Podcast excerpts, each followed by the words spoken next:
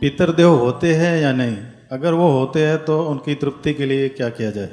सचमुच है। पितृ अपना राग द्वेष के हिसाब हमारे साथ पूरा करके देह छोड़ के चले गए। तो कोई नड़ने के लिए नहीं आएगा। और पितृ नड़ेगा ही नहीं हमें। क्यों अपने बच्चे को, बच्चे के बच्चे को नड़े? ये गलत मान्यता है। सचमुच ऊपर वाला कोई नड़ने वाला नहीं। पितृदोष सर्पदोष सब। उसके बदले भगवान महावीर, कृष्ण भगवान सभी ने अपने कर्म पूरे किए, हिसाब में आए। कोई दौड़े नहीं, शास्त्र अपना ज्योतिष में है कि या पितृदोष, सर्पदोष समाधान करने के, तृप्ति के लिए। है ना इतना समझ लेने का किसी का दोष नहीं।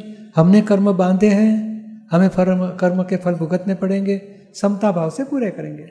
और समता भाव के लिए ज्ञान की बहुत चाबियाँ मिल जाएगी। ज्ञान की जागृति से समता भाव से कर्म फल पूरे भी होंगे और धीरे धीरे कर्म खत्म भी होते जाएँगे।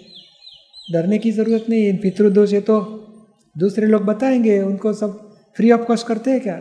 पितृदोष का तृप्ति सब। नारायण बलि चढ़ाना पड़ेगा पैसे हाँ, मांगते हैं क्या? पैसे सब जगह। तो फिर समझ लेने का। व्यापारी है वगैरह क्यों छोड़े? हमें समझना चाहिए कि सचमुच हमारे कर्म हमें ही भुगतना पड़ेगा और हमें कोई कर्म के दंड के लिए पितृ है कि कोई प्रेतात्मा है कोई देख देने वाला है ही नहीं। सचमुच कोई नहीं हमारा हिसाब हमें भुगतना पड़ेगा। हम संभाव ज्ञान में रह के पूरा करेंगे कर्म। तो हम छूटेंगे कर्मों से।